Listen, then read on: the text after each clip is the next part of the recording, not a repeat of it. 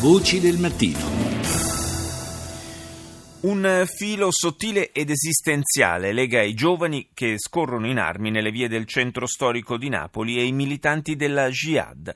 Contiene questo elemento di analisi interessante la, il testo elaborato dal GUP del Tribunale di Napoli Nicola Quatrano sul fenomeno della cosiddetta paranza dei bambini, per riprendere il titolo dell'ultimo libro di Roberto Saviano. E sono queste analisi contenute nelle motivazioni della sentenza di condanna condanna dei 43 imputati accusati di far parte del clan di giovanissimi criminali attivi nel centro storico di Napoli. Sono i giovani cresciuti con i Kalashnikov in mano.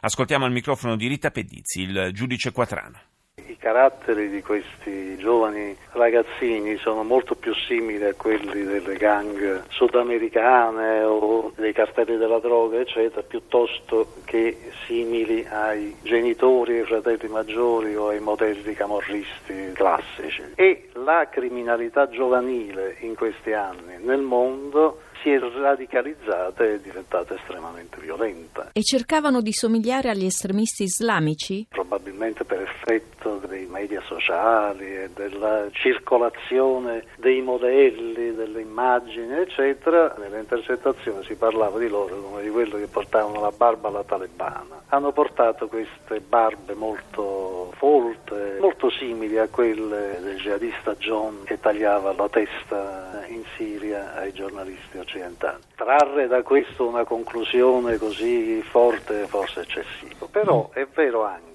di un filo che possa legare, perché l'atteggiamento che hanno questi ragazzi nei confronti della morte non è diverso da quello soprattutto dei jihadisti stranieri che vanno in Siria, ovviamente non sul terreno religioso dell'ideologia, come se uccidere, farsi uccidere fosse l'unico modo per dare un senso alla propria vita. In questo senso mi sembrava in qualche modo terribilmente simile la vocazione al martirio degli jihadisti, che in realtà è un tentativo di diventare eterni, e la sorte di questo Emanuele Sibillo, un ragazzo che è morto ammazzato a 19 anni dopo una vita intensissima, anche se breve, che adesso è diventato eterno nel ricordo dei suoi amici, dei suoi familiari, dei vicoli e delle stradine del centro storico. È stato eletto addirittura una specie di altare nell'androne di casa sua e oggi lui è venerato come San Gennaro e quindi in qualche modo la morte lo ha reso eterno.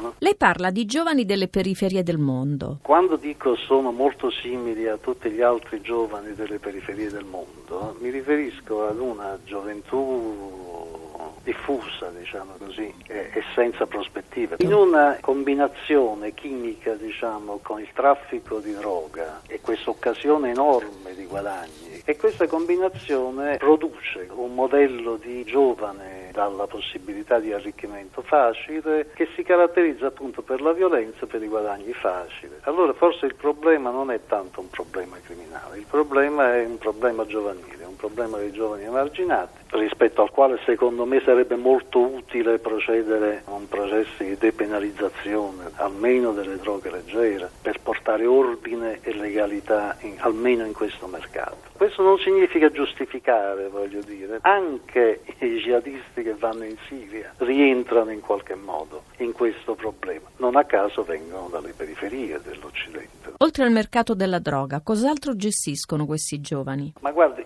mercato della droga ormai è quasi totalizzante. C'è una tradizionale attività di estorsione ai commercianti, agli ambulanti abusivi, addirittura c'è un eh, controllo dell'attività di prostituzione. Il grosso dei ricavi viene dalla vendita di droga, dal commercio della droga, dalle tangenti imposte ai venditori al dettaglio di droga, insomma comunque viene da questo mercato che ha assunto caratteri enormi. Di che età stiamo parlando? In questa vicenda il sopravvento è stato preso dai giovanissimi. C'è una conversazione interessante tra due di questi protagonisti in cui in qualche modo mettono in crisi il prestigio camorrista che viene dalla lunga permanenza in carcere, dalla permanenza al 41 bis o dall'appartenenza a una famiglia prestigiosa nel campo camorrista E beh, questi due dicono, beh, ma che c'entra? L'importante è che uno è bravo, l'importante è che uno sa fare queste cose, pure se ha 18 anni. Se è bravo, se sa fare, se è migliore, è lui che deve comandare. In questo senso ho parlato, come dire, di un progetto, per usare un'espressione ultimamente assai diffusa, un progetto di rottamazione degli antichi assetti. E questi ragazzini che si sentono perfettamente in grado di comandare, poi in realtà non erano in grado di comandare, io credo che il loro progetto sia tramontato. Come dire, non rallegriamoci, tramontato un progetto ne nasce un altro, finché esistono i mercati illegali.